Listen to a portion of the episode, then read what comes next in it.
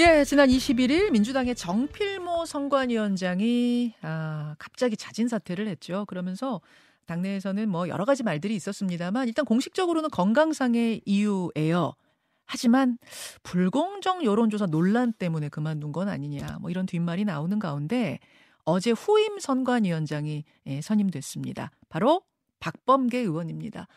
지금 공천 갈등이 정점에 달한 상황에서 이 과제들을 어떻게 풀지 박범계 선관위원장 지금부터 직접 만나보죠. 어서 오십시오. 네, 오랜만입니다. 아이고, 어려운 시기에 중책 맡으셨어요. 네, 글쎄요. 중책인지는 모르겠는데 아무튼 해야 될 일인 것 같아가지고 음. 승낙을 했습니다. 지금 공천을 둘러싸고 벌어지고 있는 이 당내 갈등 상황 음. 어떻게 보고 계십니까? 글쎄 이제 뭐 국회의원이 국민의 대표 아니겠습니까? 예. 헌법기관이기도 하고 그렇기 때문에 국회의원의 자격을 갖추는 기본 어, 어떤 그 절차가 공천 아니겠어요? 예. 그래서 또 정당 민주주의와도 관련되고 대한민국 헌법에 있는 정당 제도와 매우 밀접한 아주 기초적인 과정인데 그 안에 다소간의 어떤 논쟁이나 어, 뜨거운 어떤 대립 예, 그런 것은 뭐 당연한 것이라고 봅니다. 그래서 그 이견들을 최종적으로는 정리하고 그래서 막판에 선거의 본질이 제대로 드러나게 하는 음. 그런 과정에서 필수적인 그런 과정이다. 아니 요새 이제 뭐 그런 얘기 있잖아요. 친명횡재, 비명횡사. 네, 그 네, 네, 친명 단수, 비명 경선. 네, 네. 이런 식의 조어가 유행하기 시작하면은 그 선거가 음. 상당히 어려워진다는 속설이 있어요. 그래서 뭐 옥새 들고 나르샤 때도 그랬고 네. 이부망천 이런 예. 걸 유행하면은 막 선거가 좀 어려워진다. 예. 이러다가 진짜 정권 심판론이고 뭐고 다 덮이는 거 아니야? 음. 이런 얘기가 민주당에서도 나오는데 그 심각하게 안 보세요? 공천을 빨리 끝내야 되는 거고요. 어, 지금 걱정하시는 앞 스테이지에서도 네. 그런 말씀하시는 걸 제가 이제 밖에서 들었는데 예, 예. 또 뭐, 뭐 모든 도하 언론들이 다 그렇게 쓰고 있지 않습니까? 충분히 그런 점을 인식하고 있고 그러나 음. 어, 공천을 빨리 결정을 하고 예. 삼월 스테이지에서는 본격적인 윤석열 정부에 대한 심판 그리고 경제 폭망에 대한 국민의 판단을 저희들이 구할 것이기 때문에 뭐 다소간의 그런 이견이 있더라도 그것도 어쩔 수 없는 그런 민주적인 과정으로 이해해 주셨으면 좋겠고 다만 제가 어, 선거관리위원장을 맡은 이상은 예. 어, 문제되는 그 이의 제기되는 그러한 이슈에 대해서 제가 다시 짚어보겠습니다. 그리고 향후에 어. 벌어질 경선에 대해서 어, 박범계 선관위원의 제 이름을 걸고 예. 공정성에 대한 시비는 적어도 없, 없도록 그렇게 할 예정입니다. 오늘 제가 웃지 않고 얘기하고 있습니다. 지금. 판사 출신의 박범계 의원이 내 이름을 걸고 공정하게 지금부터 는 예, 공정하게 하겠다. 예. 믿어달라진 그 말씀이신데요. 데이터 모든 것을 제가 직접 챙겨서 예. 어, 제가 선거관리위원장 발표되니까 뭐 이런저런 후보님들 전화 주셔가지고 이런 어, 서로 정반대되는 그러한 음. 얘기들을 하시는 분들이 있는데 아 무엇이 본질이구나 음. 하는 것을 제가 아는 이상은 음흠. 구체적인 데이터들을 제가 직접 보고 아. 거기에 대한 검증을 하고 그래서 공정성 시비는 차단하겠다. 하나하나 그럼 좀 짚어볼게요. 네. 지금까지 논란되고 있는 것들. 네. 우선 지난 일요일 밤에 긴급 최고위가 소집됐던 그 장면으로 돌아가 보겠습니다. 친명계 인사죠. 김우영 강원도당 위원장이 사표 수리도 안 됐는데 어, 친문계인 강병원 의원 지역구 서울 은평을로 왔다. 음. 이런 경우에는 경선에 뭐 임하게는 하되 무슨 페널티라도 줘야 공정한 거 아니냐? 홍익표 원내대표하고 고민정 최고위원이 강하게 문제제기를 했어요. 근데 이 부분이 기각됐습니다. 이건 어떻게 보십니까? 문제제기할 수 있다고 보고요. 어, 홍익표 원내대표나 고민정 최고위원이 그러한 문제제기를 한 데는 그럴 만한 이유가 있다고 생각합니다. 왜냐하면 그 전제로서 강원도당 위원장을 하시던 분이 그 부분이 말끔히 정리되지 않은 상태에서 예. 어, 서울 출마 또 은평을 출마에 대한 그러한 이제 여론을 만들었는데 음. 그 부분에서 당에, 당에서 주의를 줬지요. 그러나 지금 제 선관위의 소관 업무는 아닙니다. 권한은 아닙니다. 그 부분에 대해서 재심인가요? 어디서 예. 기각 결정을 했기 때문에 당헌 당규상 어, 지금 뭐 최고위원회에서 그걸 뒤집을 수는 없는 거죠. 그러나 논의는 할 수 있죠. 선관위원장으로서 음. 이 부분에 대해 의견을 반영시키실 수 있잖아요. 강하, 강한 영향력으로. 개인적으로는 어떻게 판단하세요? 좀 재심을 해가지고 음.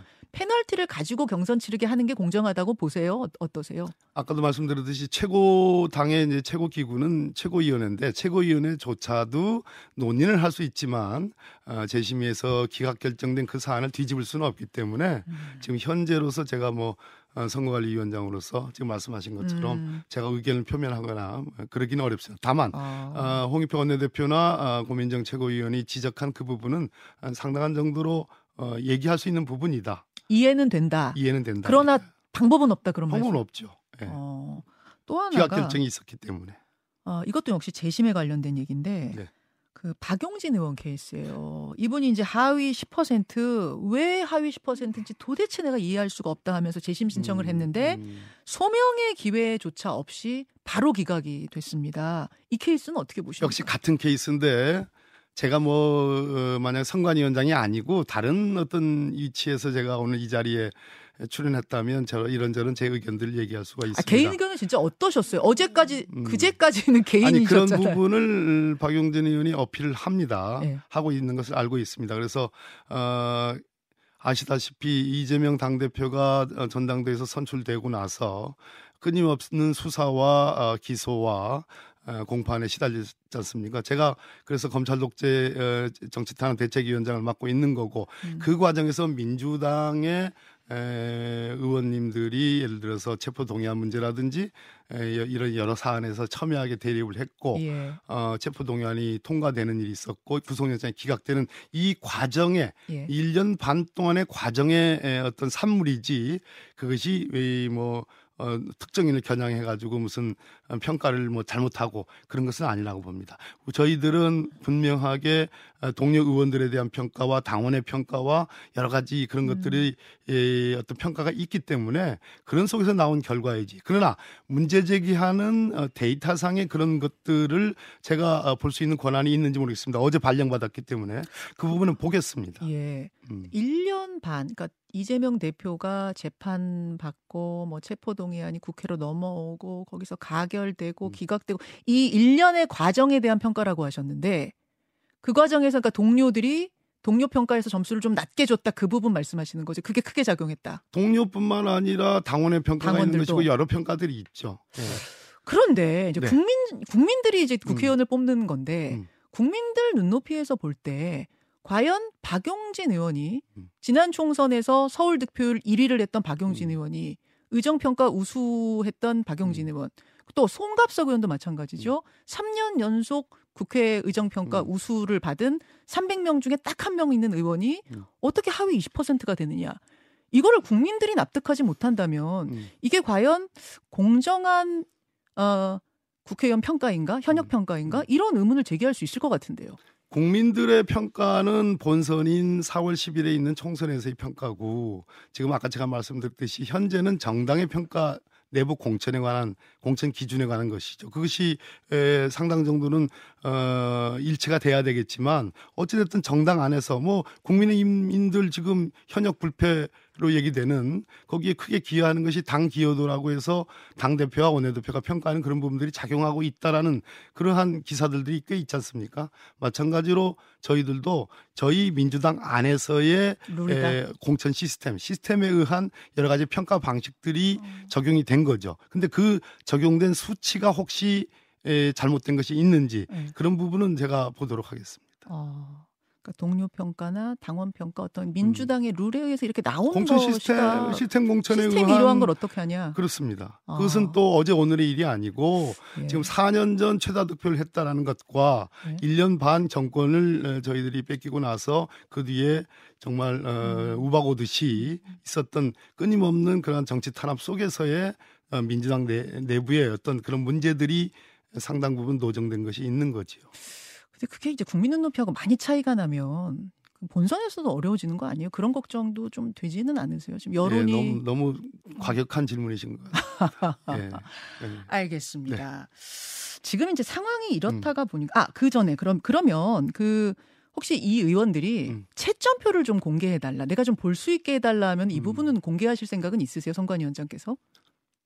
그 선관이라든지 예. 공관이라든지 전략공천이라든지 재심이라든지 이러한 당의 에, 공천 시스템, 시스템 공천을 하는 기구들에 대한 근본적인 문제제기, 의혹제기를 한다면 그것은 당이 존립할 수가 없습니다. 음. 그래서 지금 어, 그러한 데이터를 공개해 달라라는 강력한 요구도 있는 사람이 있는 반면에 예. 그 데이, 공천 결과가 발표 났는데 경선 결과가 발표 났는데 그 데이터를 어, 그냥 그 명확한 객관적 근거가 없이 또 공표함으로써 벌어지는 지역구도 있거든요. 그런 속에서 궁극적으로는 어, 어떻든 어, 선거관리위원장이 바뀌었으니까 예. 저의 양심과 저의 공정성을 믿고 제가 문제제기하는 그 부분에 대해서는 데이터를 제가 직접 확인하겠다라는 정도로 말씀드립니다. 그러니까 박용진 의원한테 직접 보여줄 수는 없지만 박범계 의원을 좀 믿고 맡겨달라. 내가 채점표 보겠다 그 말씀이실까요? 아, 어제 이제 한동훈 비대위원장이 음. 이 부분 관련해서 네. 우리는 이 결과 다 투명하게 공개할 거다. 예. 민주당 이거 공개 못한다고 하면은 예. 이게 사 뭐 뭐라고 했죠? 가, 가짜 시스템 공천이라고 예, 했던가요? 예, 예. 이 비판은 어떻게 들으셨어요? 데이터를 다 공개한다는 말씀은 아닌 것 같고 그 과정들을 다 공개하겠다 뭐 그런 얘기인데요. 그거보다 더 중요한 것은 뭐 앞 앞 스테이지에서도 음. 다뤘는데 지금 그 현역 불패 아니겠습니까? 그리고 뭐 용액관이라는 또 신조어가 또 있던데 그런 분들이 속속 속속 지금 다 단수 공천을 지금 받고 있는 거 아니겠어요? 뭐 권성동 의원 어, 실제로 제가 현재 들려오는 여러 가지 목소리는 예. 뭐 탈당할 수도 있다 뭐 이런 소문도 있었다고 그러는데 결국은 어. 공천을 받더라고요. 또 뭐 어, 용, 저 뭐 용산 출신의 또 뭐 뭐 비서관들 이현무 비서관이라는 음. 이런 분들이 공천 받는 거 보면서 음. 에, 제가 뭐 남의 당 얘기한다는 제, 제 당의 지금 문제도 지금 심각한데 그렇지만 어쨌든 현역 불패의 문제 그 안에서 작용하는 소위 이 대표와 당 원내대표의 소위 당 기여도 십오 점 백 점 만점에 십오 퍼센트 그 부분이 상당 부분 작용하고 있는 거 아닌가. 그래서 뭐 저희 당 걱정해 주시는 건 고맙지만 어, 또 뭐 국민의힘도 앞으로 태풍에 또 휩싸일 에, 또 그것이 오고 있다. 티케이 어. 공천 어떻게 할 거냐. 결국은 어, 일각에서 얘기하고 있는 이십구 일 뭐 불과 내일 뭐 내일 모레인데요. 네. 어, 뭐 김건희 여사 뭐 탄핵을 막기 위한 그러한 어, 현역 공천 아니냐라는 일각의 비판도 상당 부분 어, 있는 겁니다. 자, 근데 음. 고민정 최고위원이 예. 지금 이제 말씀드린 이런 여러, 여러 사, 사례들이 불공정하다. 음. 지금 뭐 이, 공, 지금 공천이 희한하게 돌아간다라는 뜻으로 음. 당무 거부, 최고위 보이콧에 음. 어제부터 나섰습니다. 네, 돌아오시겠죠. 어. 음. 지도부가 묵묵부답이다. 이럴 거면 최고위 왜 있는 건지 모르겠다. 음. 이재명 대표가 태도 바꾸지 않는 한 최고위 참여하지 않겠다. 이렇게 발언도 했거든요. 음. 이거 좀 심각하게 바라봐야 되는 상황은 아닌가요? 아, 뭐 어, 현상적으로 그렇습니다. 뭐 음. 어, 고민정 최고위원이 갖고 있는 어떤 위치가 있는 거고 어, 문재인 정부의 상당한 그 어, 상징성도 갖고 있는 분인데 그런 속에서 그분이 지적하는 그런 부분들에 대해서도 어, 저는 다뤄야 된다고 봅니다. 음. 당 지도부에서 예. 어, 충분히 어, 에, 토론을 해야 된다고 보는데 에, 그러나 아, 돌아오셔야죠. 그리고 보다 더 중요한 이 선거의 본질, 에, 경제 폭만, 민생이 어려운 아, 또 무능하기 이를 데 없고 안보 위기 여러 가지 위기들이 많지 않습니까? 음. 아, 뭐 우리가 독재로 탄압받는 걸 넘어서서 그런 부분에 대한 본질을 제대로 국민들께 알리기 위해서는 어, 충분히 뜻을 전달했으니까 이제 돌아오셔서 같이 의논했으면 좋겠습니다. 그 명문 정당으로 가느냐, 명문 전쟁으로 가느냐의 상징이 돼버린 곳이 있어요. 임종석 전 실장이 도전장을 내민 곳, 서울 중성동 갑. 임종석 실장은 꼭 여기 나가겠다는 거고 당에서는 좀 다른 데 가라 계속 이야기를 하고 이 줄다리기 하는 게 거의 한 달째거든요. 네. 오늘 결론 납니까? 제가 그걸 어떻게 알겠습니까? 그러나 에, 그러나 언론을 통해서 제가 관측하고 있는 건 있지만 예. 이제 본인이 거기서 이제 재선인가 뭐 삼선인가 하셨. 했다가 아마? 이제 홍익표 원내대표가 그렇죠. 그 자리를 받았다가 예, 그런, 이제 다시 빈 예, 곳이죠. 그런 연고가 있는 곳에 돌아오겠다라고 하는 것은 또 개인으로서는 총수를 앞둔 개인으로서는 뭐 당연한 어떤 희망일 수도 있지만 또 당은 그분이 갖고 있는 상징성이라든지 경력, 특히 문재인 정부의 초대 비서실장, 대통령 비서실장을 했다는 그런 상징성, 또 어떤 명망성, 경쟁력을 생각해서 좀 더 어려운 곳에 출마를 해달라고 하는 당의 요구도 그게 뭐 가당치 않은 그런 얘기는 아니지 않습니까? 음. 그렇기 때문에 이것도 역시 뭐 제가 뭐 선거관리위원장이 관여할 사안은 아니지만 어, 충분히 뭐 조만간에 결정이 되지 않을까. 그 안규백 위원장이 이 자리에 음, 음. 나오신 게 지난 네, 금요일인데 네, 네. 내주 초까지 결론 내겠다 하셨어요. 네네네. 그러면은 이제 어제 월요일은 지나갔으니까 아마 음. 오늘 좀 결론이 나게, 나지 않겠는가. 나야 되지 않을까요? 예. 그렇죠. 예, 그렇게 생각합니다. 빨리 마무리를 어떻게든 지어야 될 것 같은데 예. 선택지는 세 가지입니다. 컷오프 시킨다. 아니면 경선에 붙인다. 아니면 거기 전략지역이니까 단수공천 준다. 음, 이 세 가지 중에는 개인적으로는 뭐가 좀 이 바람직한 해결책이라고 보세요? 임 실장께서 그 지역만을 고집한다면 해결의 여지가 크지 않다고 저는 생각합니다. 어. 아, 물론 뭐, 뭐 경선 그런 여지도 있지 않습, 있겠습니다만은 훨씬 더 어, 당의 요구 그리고 본인이 갖고 있는 어떤 상징성을 감안해서 어, 좀 더 유연하게 좀 본인이 결정하면 어떻겠나 하는 개인적인 어. 어, 임종석 실장을 바라보는 많은 사람들의 관점에서 예, 그런 희망 희망 좀 얘기하고 싶습니다. 여전히 좀 다른 곳으로 가서 도전했으면 저는 좋겠... 개인적으로 개인적으로. 어, 개인적으로 그렇게 함으로써 어. 어, 훨씬 더 모양이 예, 갖춰지지 않는가 하는 생각. 근데 그 권유는 계속했는데 본인이 그거는 안 받아들이기로 지금 한 상황. 그러니까 너무나 음. 너무나 강해서 음. 그렇다면은 컷오프입니까? 모르겠습니다. 그건 제가 제 소관 여지는 아니지 않습니까? 예. 예. 컷오프를 하면은 이게 진짜 그야말로 뭐. 명문 전쟁 같이 갈등으로 불거질 가능성은 어떻게 보세요, 중진으로서? 선관위원장으로서가 아니라 중진으로서 중진으로서 중진으로서 선관위원장으로서 말씀하시기 쉽지 않죠. 쉽지 않죠. 음. 아까도 말씀드렸습니다. 에...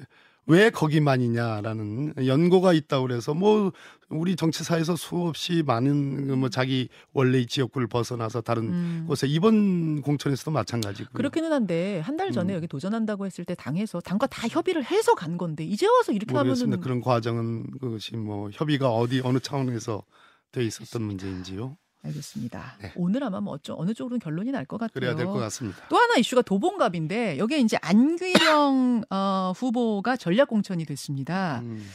지난 대선 때 이제 와이티엔 아나운서 그만두고 대선 캠프에 합류했던 아, 정치 신인이죠. 네네네네. 네네. 약간 처음에는 가십 같았는데 어제 한동훈 비대위원장이 받아치면서 큰 이슈가 된 게 뭐냐면 네. 이 안규령 후보가 유튜브에 얼마 전에 나가가지고 예. 배우 차은우 씨보다 이재명 대표가 더 잘생겼다 뭐 이렇게 외모 월드컵을 했나 봐요. 일 년 전 일 년 전 방송이죠. 아, 일 년 전이에요? 예. 한동훈 위원장이 만약 국민의힘 후보 중에 예. 내가 차은우보다 낫다고 하는 분이 있으면 절대 공천 못 받을 거다. 나 아첨꾼은 뭐 안 준다. 이런 예. 예. 이건 어떻게 받아들이셨어요? 안규령 후보죠. 이제는 공천을 예. 받았어요. 안규령 후보가 고마워해야 될 이런 것 같습니다. 안기령 앵커가 뭐 큰 어떤 저 시청률이 좁, 높은 그런 방송에 출연해서 이제 인지도가 많이 높아졌지만 그래서 뭐 범국민적 인지도까지는 갖지 않았는데 네. 한동훈 위원장이 그래줌으로써 뜨는 거지요 신인에게는 그런데. 에, 한동훈 위원장께서 법무부 장관 하실 때부터도 그렇고 뭐 저하고도 네. 뭐 많은 언어의 네. 전쟁을 했지만 지금도 그렇게. 하시고 좀 언어를 좀 아꼈으면 좋겠습니다. 예, 위원장님답게. 알겠습니다. 예. 여기까지 오늘 말씀 듣죠. 신임 선관위원장, 민주당 선관위원장 박범계 의원이었습니다. 고맙습니다. 예, 어려웠습니다. 예, 감사합니다. 고맙습니다. 예.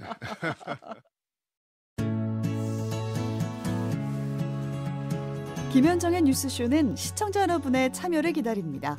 구독과 좋아요, 댓글 잊지 않으셨죠? 알림 설정을 해두시면 평일 아침 일곱 시 이십 분 실시간 라이브도 참여하실 수 있습니다.